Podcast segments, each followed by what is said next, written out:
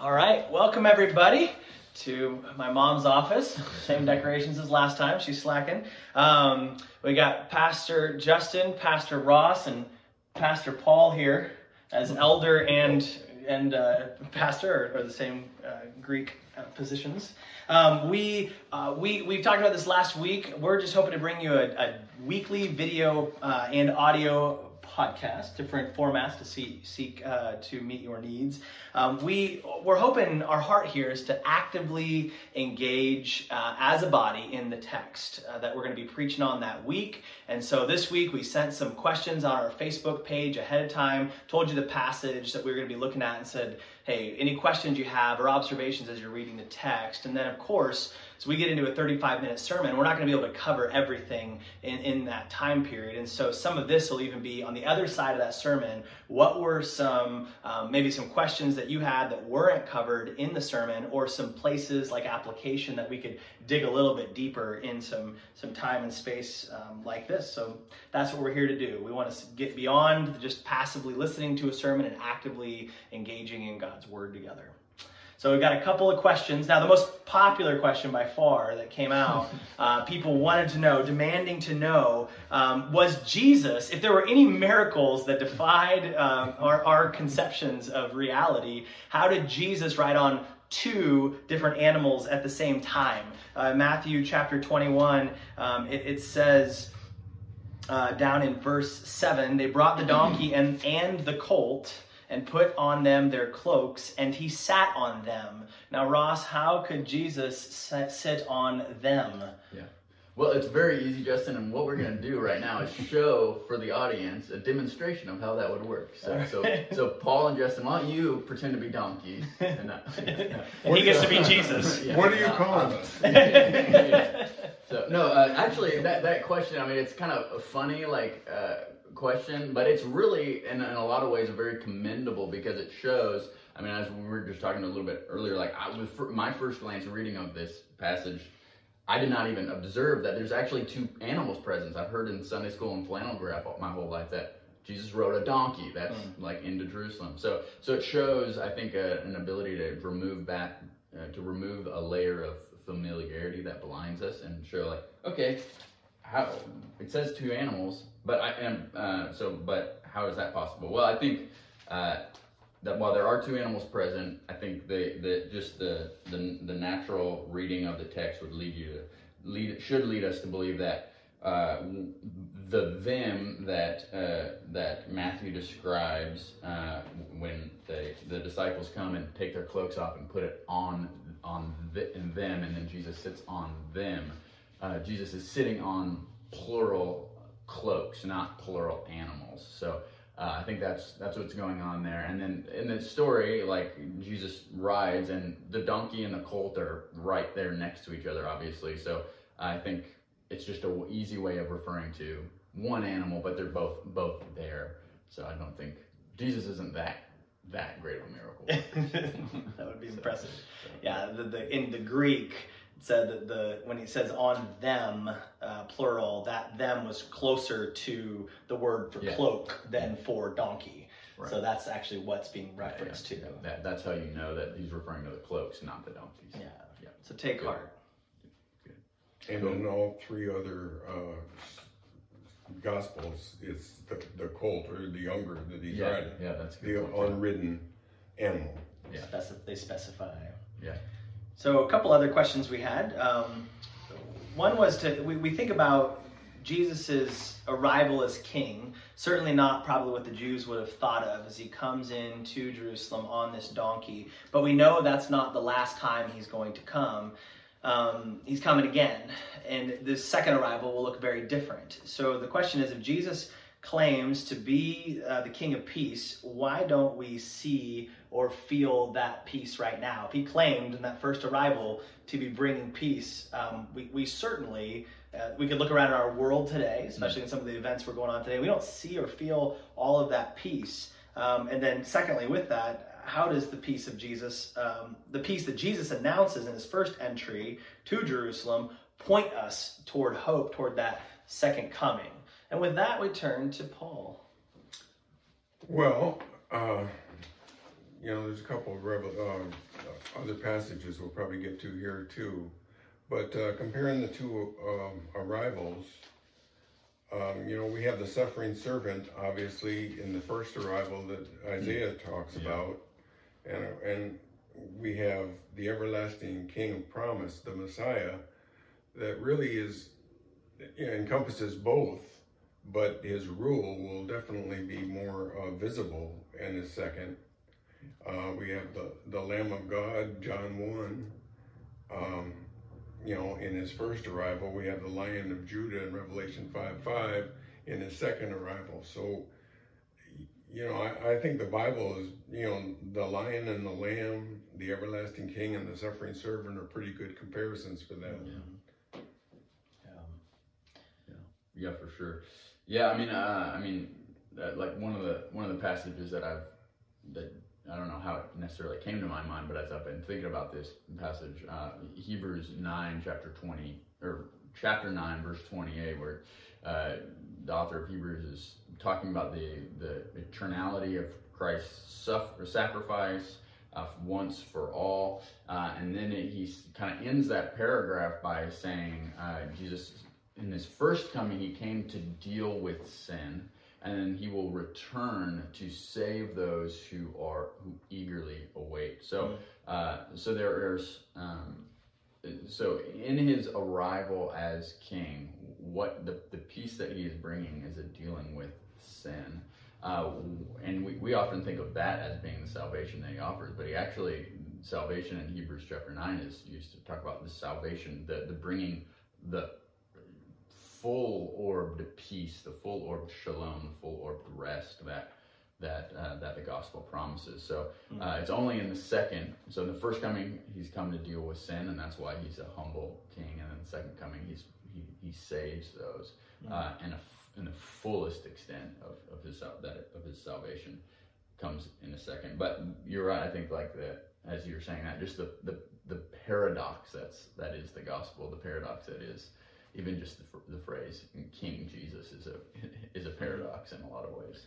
Yeah, we talk about you know the, the all often we talk about the already not yet aspects in prophecy and in um, the unfolding of God's revelation, especially what He's doing in Yeah. Jesus. And I was thinking about the parallels with Israel, where when they receive salvation, they are they are they are rescued out of the bondage of Egypt, free Mm. from slavery, and yet there there's a period of time where they're not yet Right. in the promised land. There's this period of waiting in the wilderness, and I think for us, we we are free from sin, from its bondage, and yet there is a a, a way in which we have not yet crossed the Jordan into God's promised land uh, in His presence. So Jesus has inaugurated His kingdom; He's freed us from sin, and yet when He comes back that second time, we're going to see the full reality of of being in His presence. Yeah, for sure, for sure.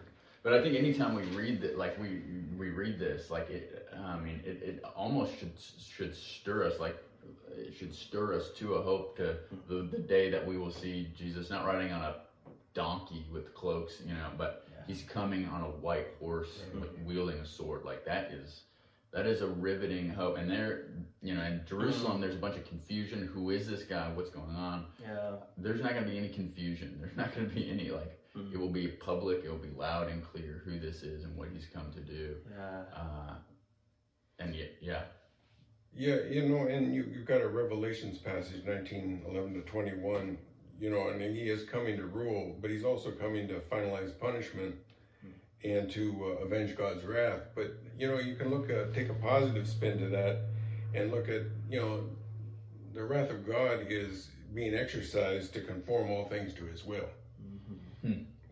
So, you know, it, it, it, it's not necessarily you know, how we often think of wrath. It's, it's a, it's a cleansing and a, a perfecting. Yeah, and how um, what do we see with the people there? Um, unmet expectations. Like they're ready for Jesus to let's do this. Let's take out the Romans. Mm-hmm. Their idea of salvation looked very different from what he came to actually bring. And I think in this time period, it's easy for us or for the world to go. You're saying that Jesus is the King. You're Yeah. you're, you're saying you know you're these free people, and often throughout human history. Christians have looked anything but free, and so they're. Mm-hmm. I think we are also experiencing an aspect of like is this you know is is is this King Jesus on the throne? Well, and that gets to a, a point that Ross has asked in this question uh, that we were, were were were preparing for is why you know why don't we feel that peace right now? Mm-hmm. And as I thought through that, um, you know, either there's reasons we don't feel peace. I mean, maybe you're not repentant, Mm-hmm. or maybe you have unconfessed sin. Mm-hmm. But I mean, in Matthew 10, 34 through 36, Jesus has said, I, I didn't come to bring peace, but a sword. So, I mean, there's a paradoxical uh, Yeah. there. And of course, Paul says we wrestle, we wrestle, we do wrestle, Yeah. not against flesh and blood, which I think we do that too, Mm. but also in the powers of darkness and uh, the spiritual forces of evil. Yeah. So, though there there are ways to have to reconcile our, our unpeacefulness now. Mm-hmm. Yeah. And, and and to know that it is available now. And just like for them, it wasn't nationalistic conquering of other nations. For us, that doesn't mean that peace right now means that there will be no war. Mm. You know, it doesn't mean that we won't have tension with even other relationships in our lives, but it does mean that we can experience that peace that passes understanding. Paul talks about in Philippians 4. That is available to us Yeah. right now at all times. That rest and peace in Christ is here. Yeah, yeah, that's so good. Yeah, yeah. I think that one thing that is true of in both of his entries into to Jerusalem, or you know, his first coming and his second coming, is he is in whether or not he looks like it in both. He is still the sovereign Lord. He still is that that Prince of Peace. So uh, even though it looks differently, and his the circumstances might always might always might not always jive with our experiences, like Mhm. uh, he is bringing about his peace through suffering, through Mm. Unpeace, through through that. So I think in, in uh, even in the already not yet, even in that in between time, we rest in who we know he is, like the the the, the sovereign, faithful one who has it under control. It's hidden now, but it will be revealed one day. Amen. Well, our last question. Um, we talked about last week. Ross preached about Jesus flipping over tables in the temple. Uh, Jesus showed off a little bit of his righteous anger, uh, certainly taking names. And what we see is that um, this, the corruption he saw in the temple, um, also signified that he has come to be the ultimate fulfillment of the temple. And where we saw corruption there, we will only see, um, you know, pure worship in, in Jesus. And um, as as God in body um, becomes that that fulfillment of the temple, he deserves all of that praise. And so we talked about, you know, we no longer um, praise the Lord, have to get on a plane and fly to Jerusalem uh, to. Well, we never did that, but uh, we, would, we, would not, we would not have to go to the temple in Jerusalem. It doesn't exist anymore to to worship God. That that's done, as Jesus says, in spirit and truth. That we are now His temples, and that there can be worship done uh, wherever we are with Christ. But we know that we are um, sinners, and there are times when we're going to miss the mark of right worship, just like we saw in the temple. Um, so, so how, how are ways maybe in our lives that we see um, that we are prone to miss that right worship, and how do we guard against that self-seeking worship? Yeah, yeah. Yeah, I think um, you know I mentioned a, couple examples uh, on on Sunday, but I think anytime we're uh, we're using worship as a tool uh, to serve our own ends, we are we are in many ways walking in the footsteps of this of the broken of God's people in, in the days of the Pharisees in the, in the first century. So.